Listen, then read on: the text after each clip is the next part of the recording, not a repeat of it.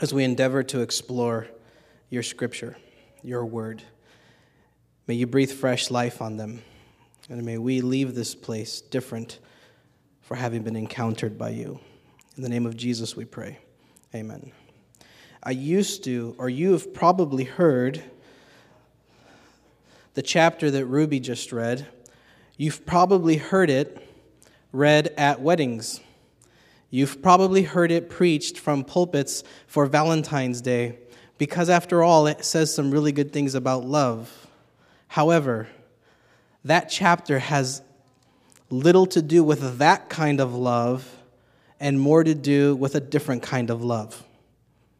So, we're continuing our sermon series entitled I Am the Church where we are reminded that the church isn't simply the building we gather in, it is the people who fill it and how those people, us, live outside of these four walls. And so, for us to understand this next part of the teaching, I want to invite you to go to the book of Exodus because we always try to go to the Old Testament for us to have a good understanding of what the New Testament writers are talking about because, after all, the New Testament writers only had the Old Testament. So it's important for us to always go there. And this part about love we'll get to, and you'll see how. Exodus chapter 20, verse 4. In what is called the Ten Commandments, that we hear all the time, there's debates about Ten Commandments, whether they belong in the courthouse or not, whether they belong here or there. There are votes. The Ten Commandments are simply what, Bible writers would call ten words.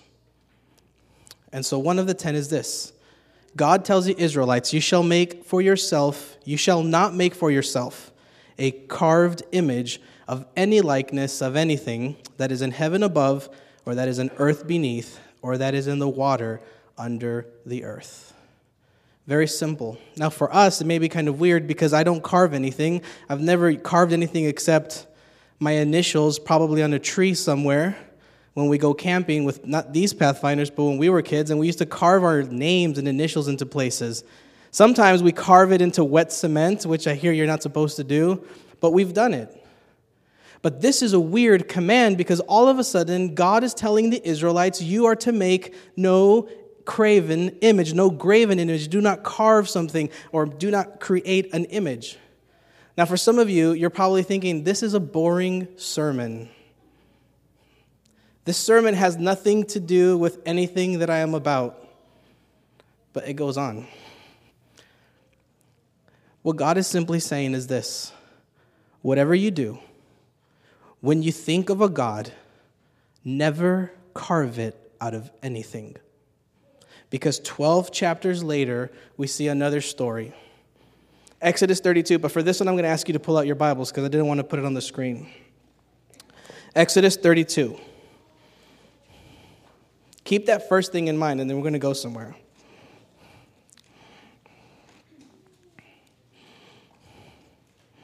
And by the way, Dave, I wanted to answer your question.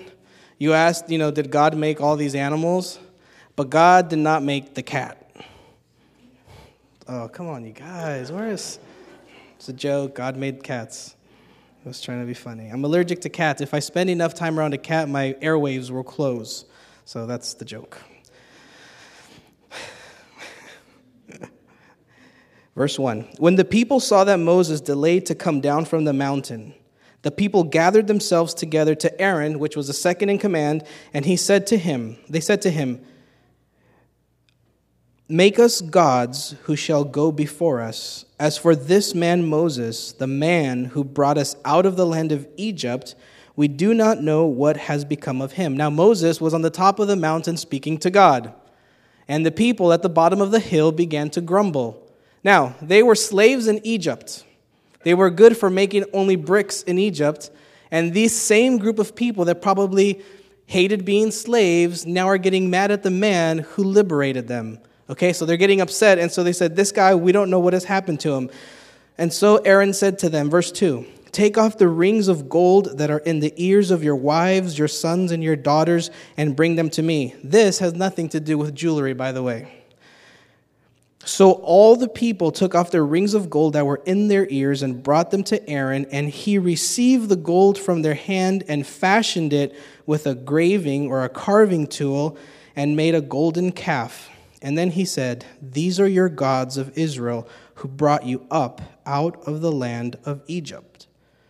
When Aaron saw this, he built an altar before it, and Aaron made proclamation and said, Tomorrow shall be a feast to the Lord. And they rose up early the next day and offered burnt offerings and brought peace offerings. And the people sat down to eat and drink and rose up to play. And the Lord said to Moses, Go down, for your people whom you brought up out of the land of Egypt have corrupted themselves. They have turned aside quickly out of the way that I have commanded them. They have made for themselves a golden calf and have worshipped it and sacrificed to it and said, These are your gods, O Israel, who brought you out of the land of Egypt. And the Lord said to Moses, I have seen this people, and behold, it is a stiff necked people. Now therefore leave me alone, that my wrath may burn hot against them, and I may consume them, in order that I may make my nation great. That was a long story. Twelve chapters later in the story, sometime later, when God says, I am the God, I am the living God, do not make any graven images out of anything, 12 chapters later, I'm not sure how many days it was, but 12 chapters later in the story, we see that they did the very thing that God told them that they shouldn't do. The reason is not because God is a selfish God who's like, hey, that's not me, but it's because objects, things, have no power. You see, during this time, the Israelites spent somewhere between 400 and 430 years in Egypt as slaves. And during that time, they saw idols and images of idols and of their kings, and they had gods and they had statues all over the city. That was normal for them. But the moment they were given freedom, they wanted to go back to captivity because it was something that they knew. It was something they were comfortable with, even though it wasn't good. Sometimes in our lives, God gives us freedom, but freedom is too much for us. And so we revert to the things that enslave us. When we do that, when we allow ourselves to be enslaved to the sins and the temptations of our lives, what happens is that the image of God in each one of us is distorted, and we no longer are showing the image of God as God intended for it to be. Twelve chapters later, the Israelites did the things that God had asked them not to do because they wanted to be able to see their God. They wanted to be like all of the other nations. They had graven images, they had idols, and they wanted that. They wanted the same thing. And the people said, This is the gods who brought us out of the land of Egypt. It's like they forgot who God was. They traded in the one true living God for a lesser non God. You see, up until this point in history, people related to other gods by the images and the idols that they had. They related to their gods by the rituals that they partook in so that they could uh, somehow relate to their God. The idea that God was a living God was brand new. Now, you and I, we take this for granted. We say things like Jesus is our best friend, or Jesus is our forever friend, or Jesus wants to have a relationship with us. But for the people thousands of years ago, that wasn't the case. That's not how they talked about it. So the fact that this man Moses represents a living God was a foreign concept to them. So they wanted what everybody else had. And I have a quote. Here's a quote. The danger with using objects to relate to God is that it reduces God to a manageable object, and God is not a manageable object. Amen? So, you guys are probably thinking, we don't do that. Look around our church, there's no images here. Look around our house. We don't have any idols there. We don't pray to any saints. We don't, we don't have any of these other things. And, the, and, and that's probably right. So here's where we have to take it one step further. As Christians, and I can only speak for the Adventist faith, there are times where we may not have physical idols, but we have other kinds of idols. Understand, I'm not talking about television and music and all that stuff. I don't think that this teaching even addresses that. I think sometimes, or an idol is anything that you put your faith into to give you some sort of security.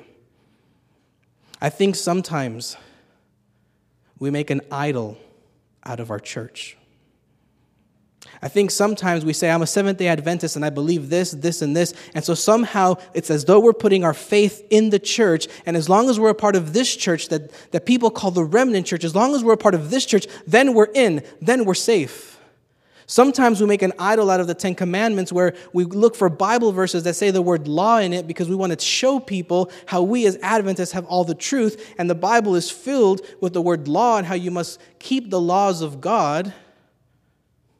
And sometimes we use that as a sword to hurt others rather than as a way to educate and guide our lives.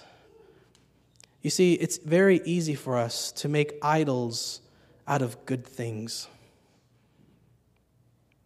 And the thing is this the Ten Commandments are great. The, the law of God is great. The church is great. This is all good stuff. But we have to never take the focus off of the Jesus of the Bible.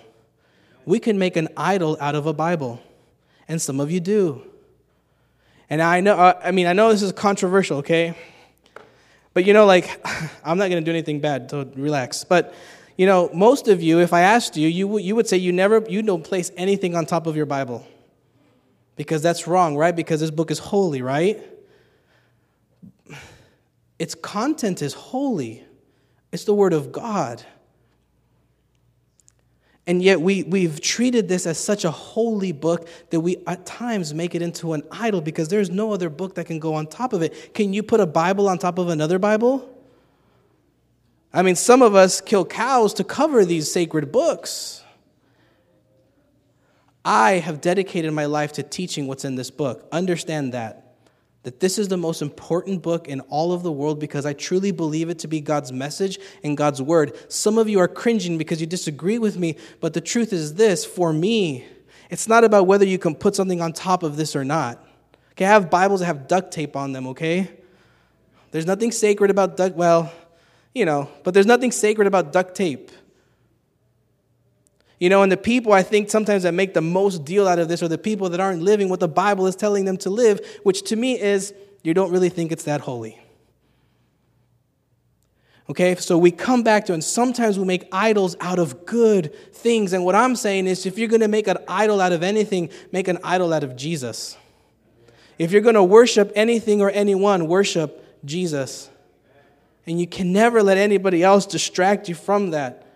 Now, there's another quote I want to read from a guy who's really just stretched my mind. I don't always agree with him. But he uses the word hyper present, where the reason that we can't reduce God to an object, to a thing, to about. By the way, God is bigger than the Bible. Okay? The Bible is only what we could handle. I guarantee you this does not cover everything about God. Amen? No, come on. Yeah, exactly. God is way bigger than the Bible, than religion, than everything. This is God's universe. And so this writer says that God is hyper present. He's hyper anonymous, which if you're anonymous, you don't show who, you're, who you are.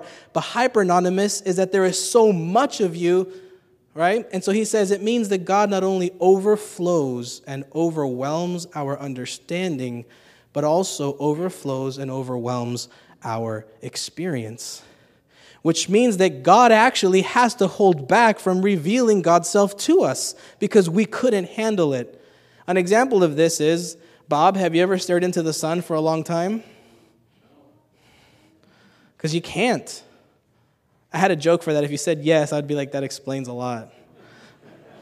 but the truth is, is that we can't because it overwhelms us. It's too much, and God is the same way. He overwhelms and He overflows, and we as finite human beings cannot take it. And so we continue. People are looking for images of God everywhere. We make idols out of everything.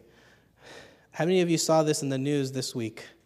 This is a rocking chair, and it looks like a face, like a kind of beat up face, but it looks like a face with long hair. And this person is trying to auction this off on eBay for $25,000 because it's a picture of Jesus. To which I ask, does anybody, has anybody ever seen Jesus? What if Jesus looks nothing like all the pictures we have? Because nowadays, depending on what kind of a church you are, whether you're an Anglo church or an ethnic church, that's the color Jesus is on the cover of some of those books. Jesus probably wasn't a white guy with blue eyes. But that's the picture we see of Jesus all the time. People are looking for Jesus. They're looking for Jesus. Now, this guy, he probably, I don't know anything about him, so I can't say whether he's just trying to make a buck or if he really believes this. I read a little bit of the interview. I wasn't convinced. But the point is, is that people, I mean, there was one where people saw an image of Jesus on a piece of toast. Is it wrong if you spread jelly on it and ate it? I mean, we're looking for the image of Jesus, and what we forget is that the image of Jesus and the image of God is in you. You are the church. God has chosen to use you as his image because God cannot be contained by an object, but God chooses to filter his power, his might, and his awesomeness through you. That's why we started in the, in the Old Testament. Because God didn't want us to make idols out of things, because God's plan has always been from the beginning to use humans, us, to share the good news of His, of his kingdom. Never an object. And so we continue. Oh, let me see. Well, I have, an, I have another story. You guys want another story? Bible story. You guys come to church, be prepared to read the Bible, okay?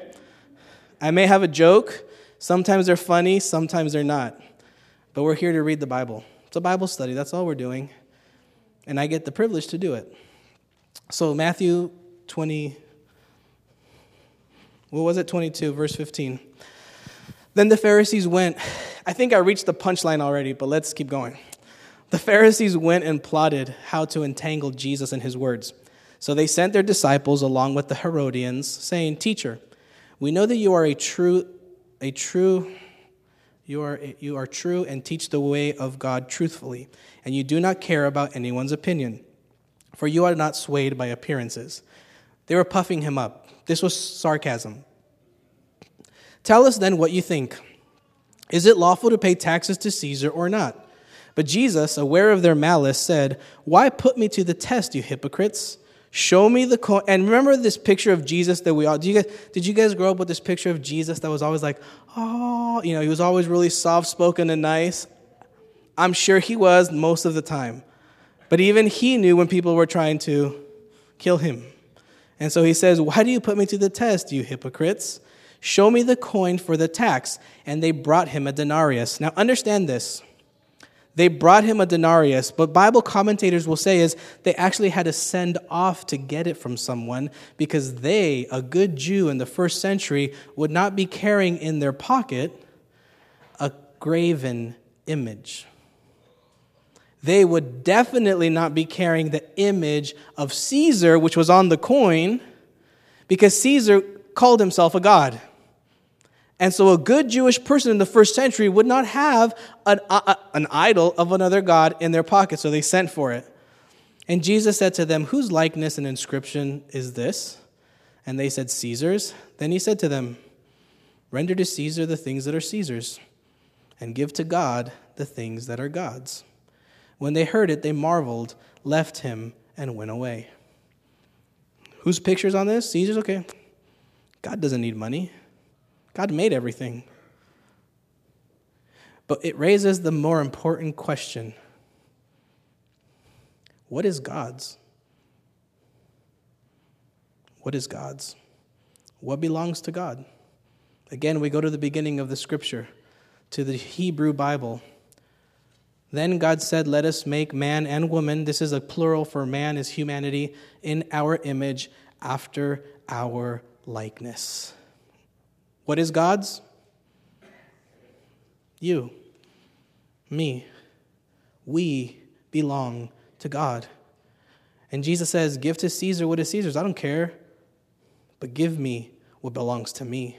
Now, this is not a sermon about how you shouldn't give offering and tithe. That's a joyful way of showing appreciation to God.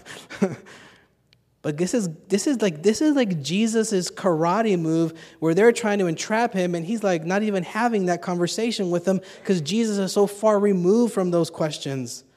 Jesus is just like I dude, I don't, don't bother. I think for me, it's like Jesus, is like, don't even bother me with these questions because there's more important things to worry about. I mean, Jesus had a ticking, like, hit, the clock was ticking on his life. Did he really want to answer a question about taxes? Probably not. And so we go on, and we, we're going to be closing with this last text, last couple of slides. God doesn't want to be captured by a static image because God is a living, breathing, I can't say thing or entity because that would capture God into our understanding, but God is greater than that which we can conceive. That's a philosophical term for you. God is greater than that which we can conceive. So even the very greatest understanding and concept of what you have about God, God exceeds that. No matter how good of an imagination you have. Okay? And God, the, the, the creator of the universe, chooses to have you as his spokesperson. And I know some of you are probably thinking, like, bad call, God. No, good call. But it's about finding what he has gifted you to do and how he has gifted you to do it, which is why two weeks ago we handed out those spiritual gifts assessments. And they look like this. We still have a lot. Okay, we handed out about 85 of them, and we want to hand out another 80. If you're a visitor, this is for you too. This is our gift to you. And basically, what you do is you fill out what's inside, and um, you get some answers. And then when you give that to us, then there's another stack. So there's like two to three other things, but you don't fill these out. You hand these to someone who knows you well and who will fill this out to kind of affirm your spiritual gifts. The reason we're doing this is because we truly believe that God has called us as leaderships of this church to equip you and to show you what your gifts are so that you could be the witnesses to God's mighty works in this world. We believe that we are on a mission to be witnesses to Jesus and to tell people about Jesus both in word and in deed. We don't want to bring people to Jesus. We want to bring Jesus to people, and there's a huge difference. And part of how we do this is we come to 1 Corinthians chapter 13. Now, my goal all along was to get to this text. And when I was writing this sermon, right, because I write it out word for word, if you ever want to look at it, um, I wasn't feeling very loving. Yeah? Gentlemen, you know what I'm talking about? You're not always super nice. So when I was trying to write this sermon, it was hard. So God took me and He said, Well, maybe you got to start somewhere else, which is why we started in Exodus, but which reminded me that sometimes the image I have of myself overcrowds the image of God in me. Sometimes my selfishness will, will eke out the image of God in me.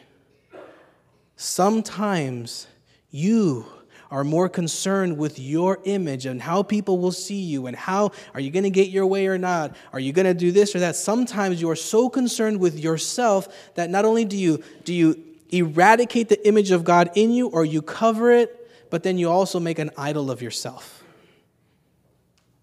And so we come to this text, and I want to, this is a remedy for you. And God, God was convicting me of this all week, okay? He has been working with me um, and this is not an easy teaching. And he says this this is what the scriptures say If I speak in the tongues of men and of angels, but I have not love, I am a noisy gong or a clanging cymbal. How many of you have ever heard somebody learning to play an instrument and it sounds bad? Because some of the kids in the back, the youth. So, in essence, um, that's what Paul is saying. You, you could speak in the tongues of men and of angels. You can have beautiful words. You can do all sorts of things. But if, if you don't love, you're just noise. And if I have prophetic powers and understand all mysteries and all knowledge, and if I have all faith so as to remove mountains, but I have not love, I am nothing.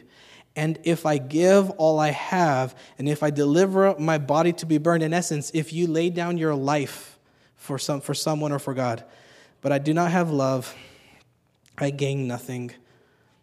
Love is patient, love is kind. Now, think about this Paul just finished writing an entire chapter, which, by the way, chapters were included hundreds of years later. When the Bible writers wrote the Bible, there was no chapters or verse numbers, okay? It was just a long document. We added verse numbers and chapters just to help us to say when people, you know, people are talking about the Bible, go to chapter 5 verse 2. But that's not, that was never the writer's intention. Never. These were long, just long letters. So Paul had just finished writing some long paragraphs about how people were, where they were arguing with each other in church because one wanted to be right. One person thought they were right. The other person thought they were right. They were arguing. They were causing dissension. They were causing all, all sorts of bad stuff. The kinds of things that aren't supposed to go on in churches. So Paul just finished writing about that. And then he says, kind of like to you know, knock everyone down a peg or two. He goes, man, even if you have beautiful words, but you're not loving to your brother and sister, doesn't matter. Even if you have so much faith that you can raise someone from the dead or move a mountain, but you're not a nice guy and you're not loving, no one cares. And then he goes on and he says, because you can have all of these gifts, but if you don't love, you're just noisy and he says, Love is patient and kind. Love does not envy or boast. Now, think of yourself as Paul saying this. Think about this. Are you doing these things to your brother and sister in church? Love does not envy or boast. It is not arrogant or rude.